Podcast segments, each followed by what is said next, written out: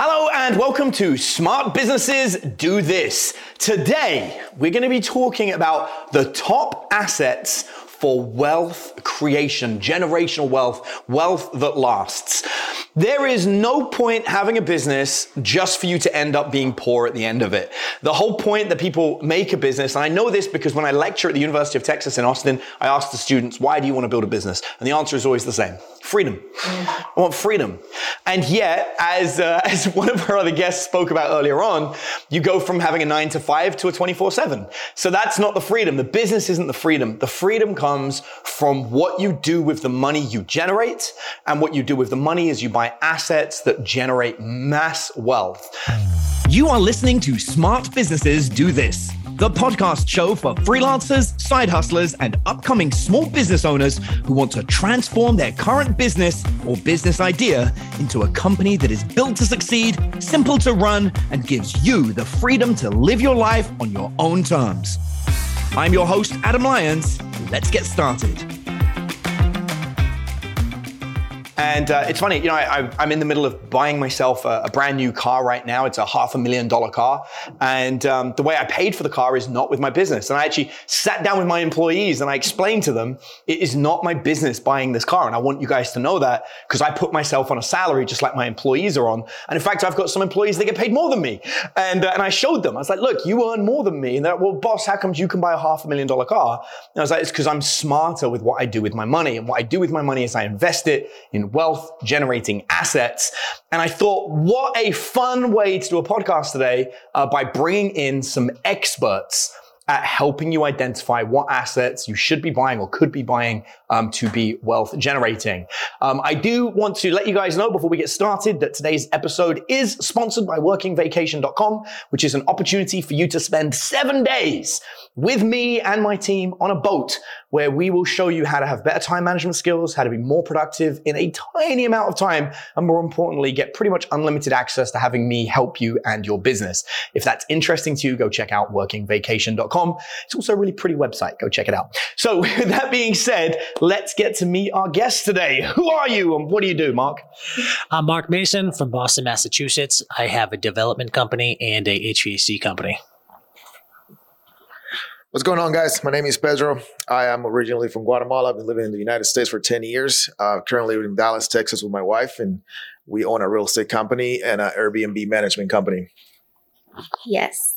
Um, I'm Kayla Meneses, and what I do, well, I like to be weird. I'm the weird one in the household. I keep it fun, um, and I'm always singing. So that's a couple things I do. But we also are really excited about being in the real estate space and helping people um, create possibility to put their money to work for them. Um, the biggest thing is what you do with the cash, how much cash you keep um, when you are building a business. So I like to create possibilities for people to get into the real estate to build generational wealth. So I uh, I love that because um, you know I totally sing in the shower, and uh, I, I can't confirm this, but I may or may not have sent a naked video of myself singing in the shower to my wife uh, yesterday. but I, I, just you know Post it. wouldn't want to say that publicly. Um, so, but what I really do love is what you're talking about uh, assets and wealth building. There are um, a number of books on finance that I could recommend. There's one I'm just going to state should be a must read for everybody. If you are listening to my podcast, if you know me, uh, you should read The Richest Man in Babylon. You pretty much cannot avoid it as far as I'm concerned if you want to be successful. It is a book you should probably reread once a year. And I truly mean that because you will forget some of the key elements inside that book. Um, I also, if you haven't read it, it's worth reading Rich Dad Poor Dad. Whatever you think about Robert Kiyosaki, it's worth reading the book. The principles are still valid. A lot of those core principles in those two books are probably going to be spoken about today. So it's easier if we just assume that uh, that you know them and are going to read them, and then kind of like listen to what you hear today and uh, and go with that. What I do want to share with you is just a little bit of a story about one of my business partners. And uh, when we first started working together, uh, I bought 40% of his business and he had an amount of cash in the bank. And he said to me, I'm looking to invest this money. Where do you think I should put it? He said, I could put it uh, back into the business to buy some ads. He goes, I could pay a mentor to come on board and help us with this. He goes, or I could, you know, put it in a bank and leave it there to build interest. Um, and he goes, as my business partner, what do you think? And I said, well, first of all, the idea of you spending it on a mentor that we can both benefit from sounds great, but that would be really bad advice from me because that would be you putting a cash injection into the business. And I should really honor that by either matching it with my own investment um, or I could try and justify its expense. I was like, but I don't think we need it. Most of the people that you would hire, I can probably just phone and get them to talk to us. I was like, if I was really shady, I could say, give me the money and I could keep the money and get them to do it for free. I was like, and I would never do that. So, and this gives you a bit of an insight on what it's like to work with me because I point out all the shady things I could do, but won't, um, just to protect you in the future because you realize that you really shouldn't go to your business partner and be like, should I put a bunch of money into the business? Um, and then I was like, the other thing, like spending on ads, I was like, we could, but that's a lot of money to test. We don't know if it's going to work. I'd rather we tested 3,000, you know, and if you want to put 3,000 towards ads, that's cool. But I'd almost rather we generated that internally in the business rather than taking your personal savings. So I don't think you should do that either. And he said, well, now what do I do? Do I just leave it in the bank? And I said, absolutely not. Here's what I'd like you to do. I'd like you to buy a house.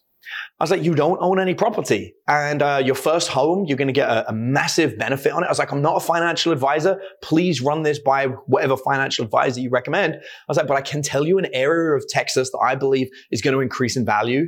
Disclaimer, it's where we are. And uh, I have not only been proven right countless times, but um, you know my own property tripled in value um, since doing it. In fact, the one that we're in right now went up by over double in just two and a half years because I knew that this town was going to be good because I worked in real estate for a long time.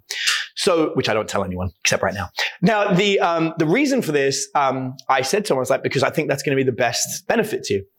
So he was really hesitant. He's like, that's all my savings. And I was like, we don't have to use all of it. I was like, but put some of it, the deposit and the legal stuff, and buy it. Here's what's really fascinating. He went ahead and he bought the house. He used almost all of it to buy the house. And for a moment, he freaked out that his savings were down to just four figures. You know, he'd lost, he'd gone down to a really small amount of money. After one year, the business had grown from us working together and he had managed to resave almost the amount he had before because we worked together really well and the business did good. What was really interesting was the equity in his home after one year was $60,000. And I'm never going to forget the day he came to me one year later and said, I can't believe I hesitated. The 30,000 that I put in, which actually wasn't 30,000, like 25 or whatever, is now 60. And I didn't have to work. I just gained $60,000 for doing nothing that is just going to get bigger. Now, that was two years ago. I haven't checked in and asked him how much it's worth now, but I suspect it's closer to some kind of six figure digit um, that he's generated from just owning this house. And he said to me, that money had been in the bank a while. That was his life savings before we worked together. That was the most amount of money he'd ever generated. And so this was a big revelation for him. And I want to share that with all of you because if you don't currently own some kind of property um, and you're not doing something with it, you really should. Now, I also want to say, that house, you might be saying, ah, but he's got to make mortgage payments. No, he rents out the rooms in the house. So he does live in it in one room, but he rents out the other rooms. And it's not exactly the mortgage payment, but it's close. It's close enough that he pays less rent than he ever has anywhere else in his life. So he's saving money on rent. The mortgage is mostly covered by the other people living in the house, not to mention splitting bills and everything else. And in one year, this has just generated uh, a, a large amount of money over two years, six figures. I want to share this with you because as your first investment, I believe, it's a personal belief, I'm not saying you should do it, it should be a home. And I would also argue that when you have significant income, a large portion of it, you should consider putting into real estate. And um, and again, I, am going to echo this because I had another phone call this morning with another business partner who said I'm very concerned about the economy because everyone's moving away from the dollar. He's like, and I'm worried that we're going to be a cashless economy. And he's, I'm very concerned about all this. And he said, what do I do? And uh, I said to him, I phoned, phoned him up and I said, when was the last time a client paid you in cash? And he went, well, never. I was like, why are you worried about a cashless economy then? It's because we won't have cash. I that doesn't mean we won't have money. Relax. We already have a cashless economy. There are only a few industries that still use cash. We don't really use cash anymore. So just don't worry about it. And he goes, but, but, but, but what about, what about if I want something that somebody can't just tell me I can't have access to? I was like, do you own a home yet? He goes, no. His business makes over 7 million a year gross. He does not own a home. to put, I love everyone here is like, what? like, and I said to him, I was like, dude, just take, right, just, just buy homes. Like, at least the, and I'll finish it with this. The wealthiest people that I know, the absolute wealthiest, are in finance or property. There are some exceptions who are business owners, but I call them exceptions because it's almost like they won the lottery. Those that have made tons and tons and tons of money in business are what I would call lottery winners. They've had that exception. Now, that doesn't mean that I don't mean somewhat wealthy people in business because I absolutely do. I'm one of them. I definitely have built eight figures from my business, but that's not the kind of wealth that I see predominantly with people with property. To give you an example, if I think of the top 20 business owners I know, they are probably doing about eight figures. When I think of the top 10 property investors I know, they all have private jets. That's a big financial difference between those two. When I think of the top 10 people I know in finance, they all have private jets. But the top 10 business owners have a lot of money, but they borrow and charter other people's private jets. They don't have their own. And that's the, with the exception of maybe one or two. That's the exception.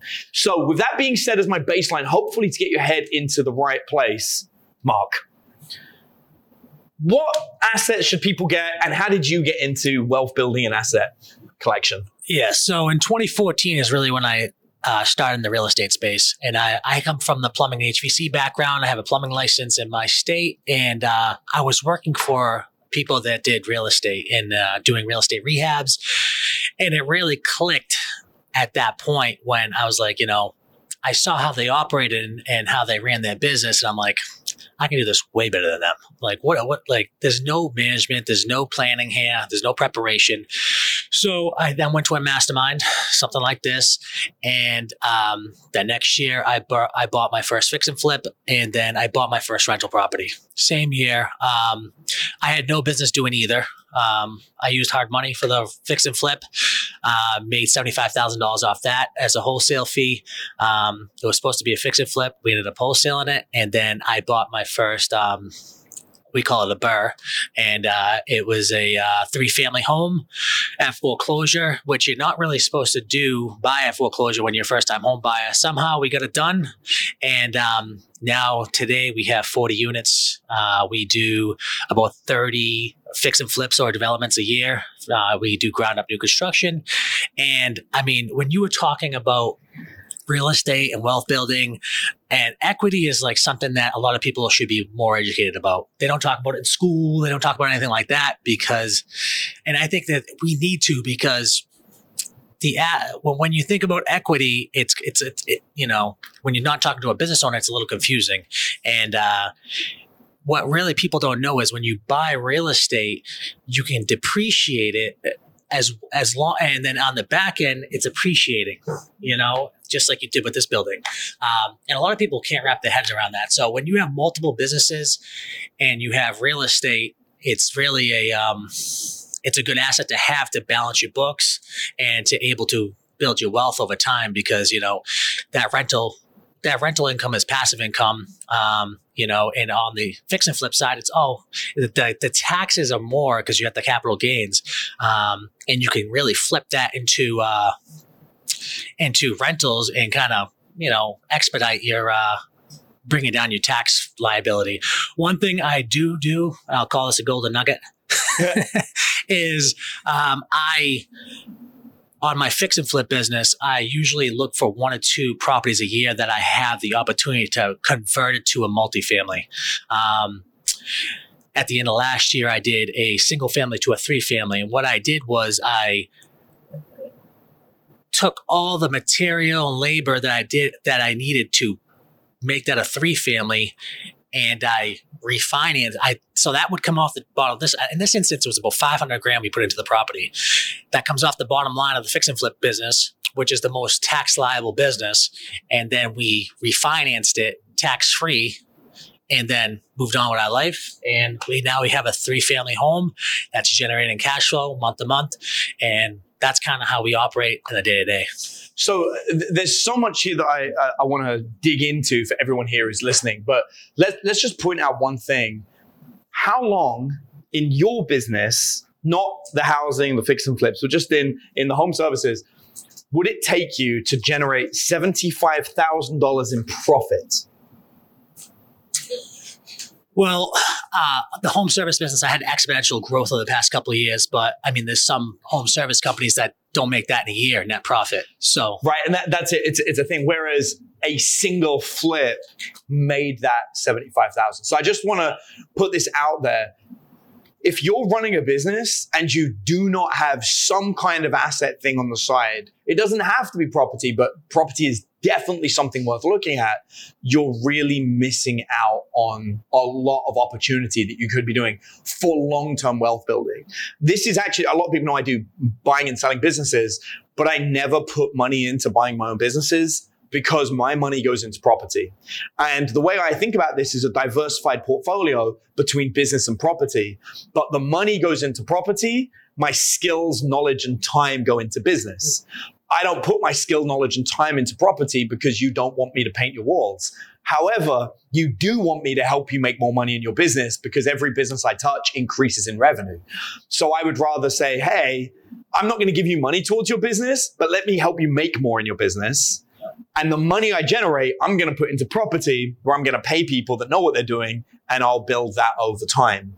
Um, and so, yeah, I love that you shared that. Um, Pedro, obviously you, you actually help people do this, right? I mean, yeah, fun. no, absolutely. That's what we do for a living. So I will say uh, what you were talking about, we're talking about building wealth, right? And one of my good friends and partners who owns almost $500 million in real estate recently told me, you don't work your wealth, you don't work your way into wealth. You create it you build it, right?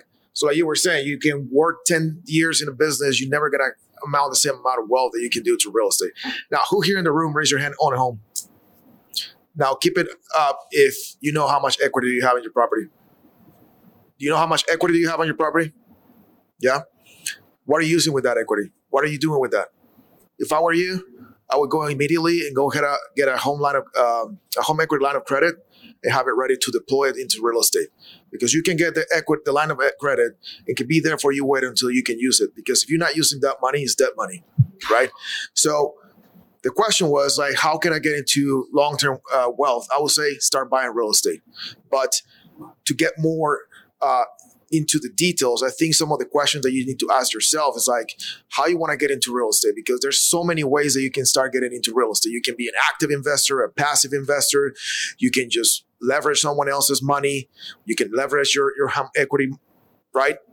there's so many ways that you can get into it and there's so different type of real estate that you can buy you can start with single families multi-families uh, commercial buildings whatever the case may be so i think you have to do your research as to where do you want to start but i think residential is usually the, the, the best way to start buying the first investment property or buying your first home a couple do- years down the road you can pull that equity start buying a different home because the way I like to see properties, or every time like we help somebody buy real estate, uh, or when I work with a uh, retail uh, client, I always tell them, listen, you need to look at your property. This is your is your own bank. That's your is your savings account. Every time you put in money into that mortgage payment, you build an equity, you're saving money. Then later down the road, you can deploy it to start buying more real estate. And guess what? You start buying another house. You have three houses. Then you have three houses generating equity. Maybe at that point, you're not going to need to leverage bank's money. You can leverage your own equity into the property. But I will say that you have to do your due diligence. What type of real estate you're interested I know sometimes it can get overwhelming because real estate is so creative. There's so many ways that you can go about it. There's so many ways that you can even do seller financing, creative financing to even find properties. And I can give you an example. I have a friend of mine who uh, he owns a roofing company in Dallas, and he bought this. I think his home is worth nine hundred thousand dollars at this point. Beautiful home. And he bought this prop he found this property through someone his previous owner was in a very distressed situation. The property was like not re- needed some work and stuff like that. But the thing is that he had a very low interest rate and a very low uh, very low uh, mortgage payment. So what he did is that he offered him okay listen i'm gonna give you $20000 i'm gonna keep paying your mortgage but deed is gonna be under my name so the $20000 the guy used it find an apartment so he could start all over again. But now he owns the property, right? And then he did all this other other creative stuff later down the road. But those are, I mean, there's so many ways that you can go about it. You know, you really don't need money, and if you don't own a home, you don't really need money to start in real estate because you can leverage. Um, we were talking yesterday with my wife. We, you can find people. You can go work for people that have the money, the business owner that have the capital to deploy, but they don't want to be involved in the process. They just want to put their money out there and work for them. I know there's some people here in the room that they invest their money passively in real estate investment trust and things like that. Where pretty much you're giving the money to someone who's going to do the heavy work for you right? So I think there's different options. Just getting clear what it is where you want to start and what type of properties you're interested in, and educate yourself and really start finding the ways that you can have access to that money or even money that you have in your own home. And if you don't have access to that money, start learning about creative financing and other options. There are plenty of options out there that a lot of people have no clue about it. You know, like when it comes to financing, loans, and things like that. So I, will give an example of this that might help you guys. I have a buddy of mine. He lives in Chicago. He owns a three-bedroom apartment, and the apartment's worth nine hundred thousand dollars. And he really wants to sell it because he's got another home that he wants to put money into. And long story short, he's having trouble selling it for what it should be worth because the market in Chicago has dropped. No one wants to live in Chicago. They want to live outside, which is why he's doing it. And he's like, I don't think anyone's going to give me 900,000 for this. And he goes, I'm really frustrated. So he's paying for it and doesn't want to be there. Yeah. So I told him, I'll buy it off you for 900,000. And he said, what? Why? And I was like, well, because I know you don't need the cash. You want 900,000, but I know you don't need the cash. You would like to put the money into something else. And I was like, so how about you sell it to me at 900,000 on payments and I'll just pay you instead of the bank and I'll take over, but I will pay the 900,000. The reason I'm comfortable doing this is over a 20 year mortgage or a 20 year term, which we spoke about, it will be worth more than 900,000 at the end of the 20 years. It's not worth 900,000 today. It may not be worth 900,000 in five years. But in 20 years, I am very, very confident it will be worth $900,000. So I was like, so if he's going to allow me to pay this off on payments over 20 years, I'm fine for it. Now he's fine for it as well because he didn't pay 900,000 for it. He paid, I think like 550,000 for it. So this is a great return on investment for him. And he doesn't need the cash, but he does want the cash flow. So getting that high payment over 20 years is more than enough for him to pay off the whole thing so he can pay back what he needs to and have extra cash for him and his family. I'm going to make the difference between the 900,000 or whatever it's worth in 20 years time. And then the only question is, well, what am I, how am I making the payments in the short term? And the way I'm going to make the payments in the short term is by renting it out to people in Chicago. Now, there's a flip side to this. I have a client in Chicago and I have to pay for a hotel room at least two nights every single month when I go to Chicago and I work. And I get paid a lot of money to work with this client. It's a high six figures for two days of work every month. It's worth it, but I always stay in a hotel that costs 500 bucks a night or $1,000, which obviously is an amount of money. But that amount of money doesn't come out of my pocket. It's a client expense. So all I'll do is take that thousand dollars and put it towards the mortgage. So I now am taking the money that's currently going to a hotel and instead putting it into a home that I will now own. And this is an absolute no brainer deal. The best part about it, no mortgage necessary, no financing necessary, no credit necessary, no cash necessary. And now a client that's spending a $1,000 a month for me to stay in a hotel will actually be buying me um, you know, a significant portion of my mortgage every single month. As long as I keep my client happy, which I will, because I've been with them for five years, um, this whole thing pays for itself. And it is a no brainer. So I wanted to share that strategy with you guys because that just came from talking to somebody and listening to their pain about an extra property that they wanted to get rid of and being willing to pay more than it's worth today, knowing, relying on the equity, that thing that's going to come later on. So um, let, us actually lean into that just a little bit. So uh, m- maybe, uh, Kayla, if you wouldn't mind, because uh, we haven't heard from you yet, let's just say that um, there's somebody out here and they don't own a home and they have um, they have poor credit and they've never bought a home. And the idea of a home is terrifying. And they look at the the, the internet and they see that the property market's going to crash and everyone's going to die and there won't be any money left for anybody and we're all just going to live in tents. Um, what should they do or what, what could be a piece of advice they could do to get started? Um, So there's several things that I would recommend to someone, and that's really and a story first on how I got into real estate. So you can see my heart behind how I love to help people create possibilities to get into real estate, even if they do think they have poor credit or they don't have access to capital. Is uh, my parents had never owned a home. Still to this day, my parents don't own a home, and that's something I'm trying to change around for them. Um, but they rented from the same landlord for 12 years. Um, my mom ended up telling me that they actually paid off their landlord's house he lived right next to them, $170,000 or so. And they gifted her with a new couch set. And I was like, oh, that's really nice. a new couch set. And so this is what actually got me really intrigued into real estate because I'm like, okay, that's awesome. Like, you know, a year later, they actually went to sell the home. My parents moved into a different property. They sold the home for probably close to $500,000.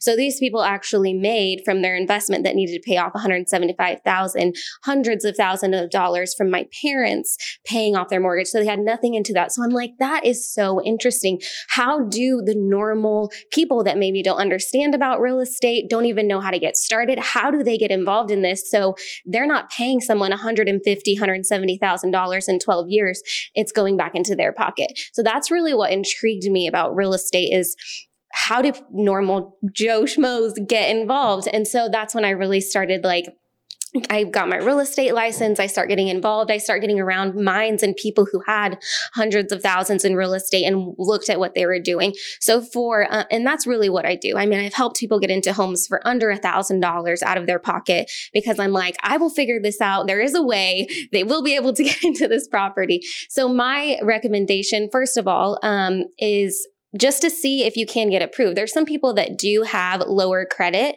um, but an FHA loan, you just need a minimum of 500 credit score, between 500 and 580 credit score. Um, if you have the income, because some people have income, they just don't have the credit score. Maybe they just haven't worked on it. They don't know how credit works, so they just never done anything with it. Um, that's a minimum of 10% down, and then over 580 is three and a half. So I always say start with purchasing or trying to purchase your first home. You're going to have the least amount out of pocket. Usually it's three to three and a half percent down. And then we can always negotiate on the back end any closing cost or anything like that, which is also another reason you should probably work with an expert who knows how to negotiate those for your behalf. Um, and there's also a lot of down payment assistance. But on the secondary side, let's say you have the credit, you just don't have the money to put it in. Um, we do a lot of what's called wholesaling. And I really love the fact that he talked about seller finance and all of that kind of stuff because it almost core, you know, corresponds with business buying. Mm-hmm. Like buying a business, they do that a lot of the ways. Seller finance and stuff is really great because usually um, you can get into a property with a little bit down, a lower interest rate, and people are willing to work with a lower credit score.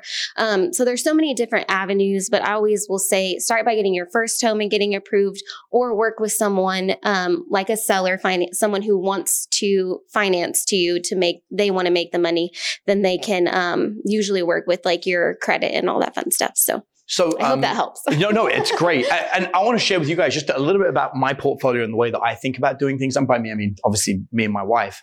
Um, so first of all, we have a home in Tennessee that I've never seen. I've never visited it. I've never been to it. Um, it pays for itself. I can't tell you how many bedrooms it's got. I don't know what the furniture looks like. I don't know anything about it except for the fact that I once paid an amount of money as a deposit and now I own it.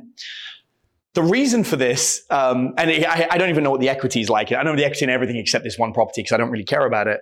Um, but the reason I purchased it is because it's right next to an airport.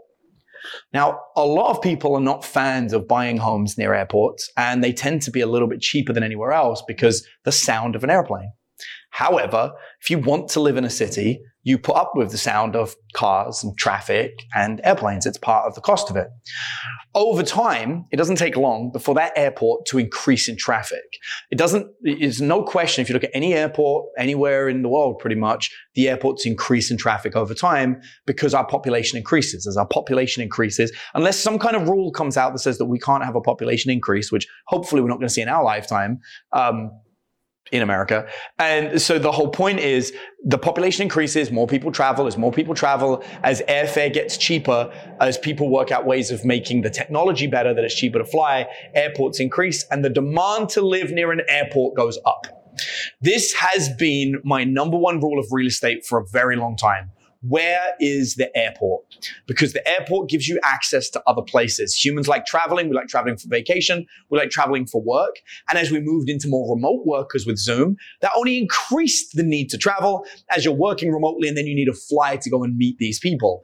As we get long distance commuters, which is a thing, people are getting on planes and commuting to work.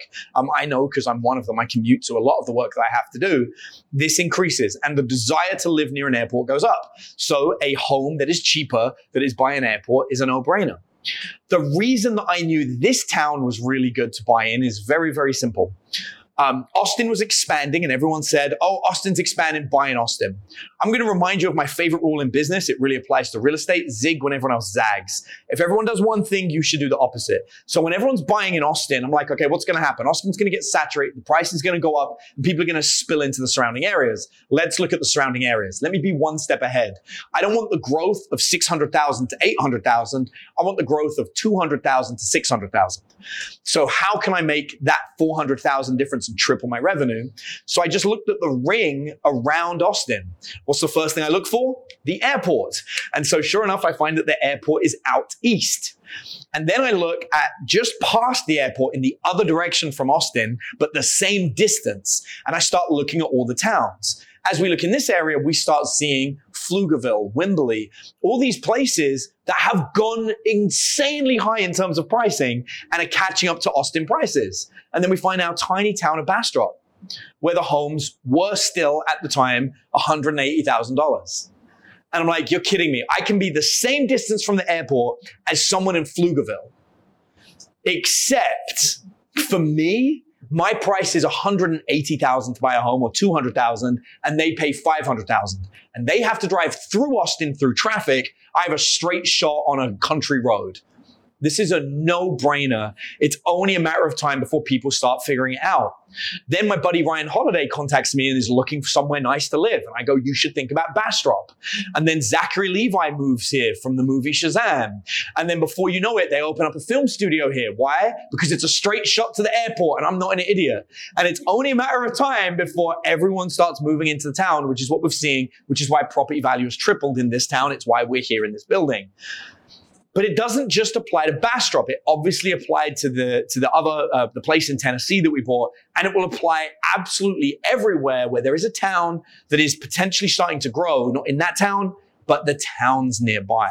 And so this is like my top tip. But don't buy where you want to live. Buy where people are going to want to live in two years buy it early and that's when you're going to get that rise. But it's hard because the, all the noise is saying go and do this. But that's the same concept as when you got in a cab a few years ago and the cab driver was giving you crypto investment advice. That's the time to get out of crypto. Um, so same thing. When everyone says move into this town, that's the time to, to think about the other towns. Um, so Marc, um, just going to you for a second. Um, in terms of like building like a big portfolio of wealth, what is something that you think these guys absolutely have to know and maybe a pitfall to avoid? Uh, well, I think it starts with mindset. Um, you know, for the longest time, I did fix and flip single families, um, one, two, three families. And until recently, when I started getting into rooms with like minded individuals and bigger players, uh, I realized that it's the same thing, just multiplied. Um, so, you know, as of two years ago, um, we started getting into a bigger real estate and we're working on our first 75 unit. We just got under agreement a 36 unit condo complex. So, you know, and the big thing that people think about is like, where do I get the money? Where do I get the resources? And um, to be honest with you, I don't know where I'm getting the money yet. Uh, I just know it's under agreement. We're we're getting there, and if the numbers work, the money will come. So I just want to point this out. So you're buying a home, you're under contract, and by a home I mean 36 homes, but you have no idea how you're going to pay for it. Correct. That sounds like every entrepreneur I've ever met starting a business ever, right? Like I'm going to start this business. You know what you're doing? Nope. Do you care? Nope. Um, so I love that. All right. So how would you go about? How are you going to find the money? So I, I just know that, that the will is the way. I'm a right. I'm a once I have the contracts all situated, the performance, uh, the numbers all together, uh, I know if I put it in front of the right individuals that I know in my network, I it's, it's going to be a no brainer. You know, how, how have they agreed to give this to you if you don't have the money? I'm, I'm going to give the question. This I know is to this is to go back to creative financing. This particular deal, 36 units that I actually just got under contract yesterday, uh, it's seller finance. They could not sell it. They didn't want to put it on the market, and um, we've been working with them for about six months. And we actually uh, organized uh, them giving us the land. There's a single family home, all the plans, it's building permit ready for 36 units. They're giving us the land and we're going to pay them $12,500 per unit over 18 months with 25% profit, which in the contract we control because we're the So let's just say you find someone and say, okay, I'm going to fund this whole deal. Well, if they're going to fund it, how are you going to get anything? Because they're going to fund it. Don't they just get everything and you get nothing? No, no. How does that work? How are you going to make it? So I'm, I'm being devil's advocate. Yeah, purpose. no, absolutely. You know, and we we're in the beginning stages of it, so we're going to be probably trying to go after developers, construction managers to partner with, um, even banks. You know, it's all about relationships, networking, as we've been talking about today. And uh, I have a strong relationship with my bank, so uh, in a perfect world, I would love to do like a 10% down on the construction because we own the land. If we own the land, what, what the owners don't know is they're giving us the land pretty much, and we're going to lean against the land. So if we can find someone that can mortgage us with 10% or 15% down, it's going to pay for, uh, it's going to pay for our down payment. That's awesome. I love it. Um, okay, and the same question, Pedro. What do you? Yeah, no, uh, just to piggyback on what Marc was saying, um, for me in my head, this sounds almost like a wholesale deal, right? And one Yeah. of the things that you have to understand in real estate is that if you have a good deal, you will find the money, right? So that's why it's important that you surround yourself with the right people, that you network with people in real estate, because there are people that have real estate syndicates that if you bring a deal that is valuable to them and it's all about the numbers and the numbers make sense, those can be your buyers. Those can be the people that can finance the, the, the the deal for you. It's like wholesaling, right? Like I give you an example. We do a lot of wholesaling in, the Dallas area. So what we do is that we try to find these distressed properties, right? People that are upside down, people going through divorces, people that, you know, they're about to go into probate or pre foreclosures and things like that. Distressed properties that they need some repairs. So we find the properties, we come to them, and all we're doing is flipping a piece of paper, right? Because we come to them, we look, evaluate the property. This is the repairs that the, this house needs, etc. So this is how much we can offer you cash. We cover all the cost, everything, and what we're doing, we're not doing anything. We're not deploying any money because we're literally just getting them under contract, and then we turn around to our network of investors and say, hey, I have this property here. I'm sure the numbers make sense to you because I already know my buyers. So hey, I have this property. It is exactly it meets your, your criteria. Guess what? They're gonna be looking at it. Okay, I take it from you. Whatever. So let's say I bought it for 60% of the of the market value. My investor might buy it for 70, 80%, and that will make the difference. So I'm making money out of real estate, flipping houses just by or making selling houses by just flipping a piece of paper. So I think that's just to to answer that. I think Brilliant. yeah, you just have to have the right people in place because if you don't have the money, wholesale deals, you know, do seller financing. There's so many uh, uh, options. Just uh, it blows my mind how real estate, how you can, how creative you can get in real estate. And then, um, Kayla, how do you find deals like this? Yeah. Um, there's actually a lot of ways that we find deals. We work with um, se- several companies. We put out ads. Um, some people even drive for dollars and things like that. But um, the first st- uh, thing I can say is find the deal, like they said, and the money will come. There's always people that need to deploy capital. Um, but what we we a couple of things that we do is we work with, um, for instance, there's one company we work with. It's called REI Print Mail. So they actually will send out um, mailers in the form of checks to a specific targeted lead or group of people um, that maybe they're absent homeowners or the property's vacant, it's just sitting there and it will send them a check. And then that's how we get leads. They'll actually call and be like, hey, I actually received your check. I'm interested in selling this property. At that point, we might not give them the check. That's just the lead magnet or give them that cost. But that starts the conversation to where we can see, okay, what's what's going on? How can we help you? Um, how can we get you you know, out of the situation and the most for your property. And then typically what we'll do is, yeah, we'll get it in contract. And what he was saying about 60 to 70% after renovated value. If you guys don't know, let's say we found a property and we're like, we'll give you 160,000 for this property. We'll take it off your hands. They will th- agree. And then we'll go and maybe sell it to the investor for $170,000. So we're actually making that split. So about $10,000 we made just from selling that, that, um, contract, so to speak. So that's another way too. Also, if you want to get into real estate, let's say you don't have capital, you don't have equity to work with, and you're like, well, how do I even get into real estate? Where can I get money? You can start with ways like that. You don't need a real estate license. You don't need money. You don't, you literally just need to find a deal and help someone. So I love that. Um, so we are getting towards the end. I'd love to go down the line and, uh, you know, maybe start with you, Kayla. Um, in your mind, what do smart businesses do and how can people find out more about you? Yeah. Well, definitely in real estate, um, I believe smart business owners are decisive. Um, if the numbers work, then make a decisive decision. Are you going to move forward or you're going to not? Um, indecisiveness will lose you deals, could lose you money, um, and then you'll be those people looking back, being, "Dang, I should have took that opportunity." so, um, just be very decisive. And if the numbers don't work, real estate um, and investing should not be emotional. It's they don't work. Move on.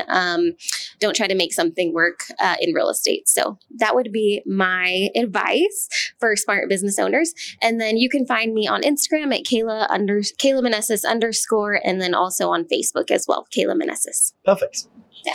So I will say it's smart uh, business owners. They first of all educate themselves about real estate. Uh, they find ways to invest their money in real estate. And there was one more. I, I kind of forgot. yeah, no, but uh, and I think most importantly, they surround themselves with people that they can learn about real estate. Because one of the major issues that I always find when I'm having a conversation with someone who wants to buy uh, an Airbnb or wants to get into real estate is the mindset. They have a mindset of a consumer instead of looking at this as a having the mindset of an investor and thinking in terms of like this is something that is going to make me money and I'm not going to be emotionally attached to it.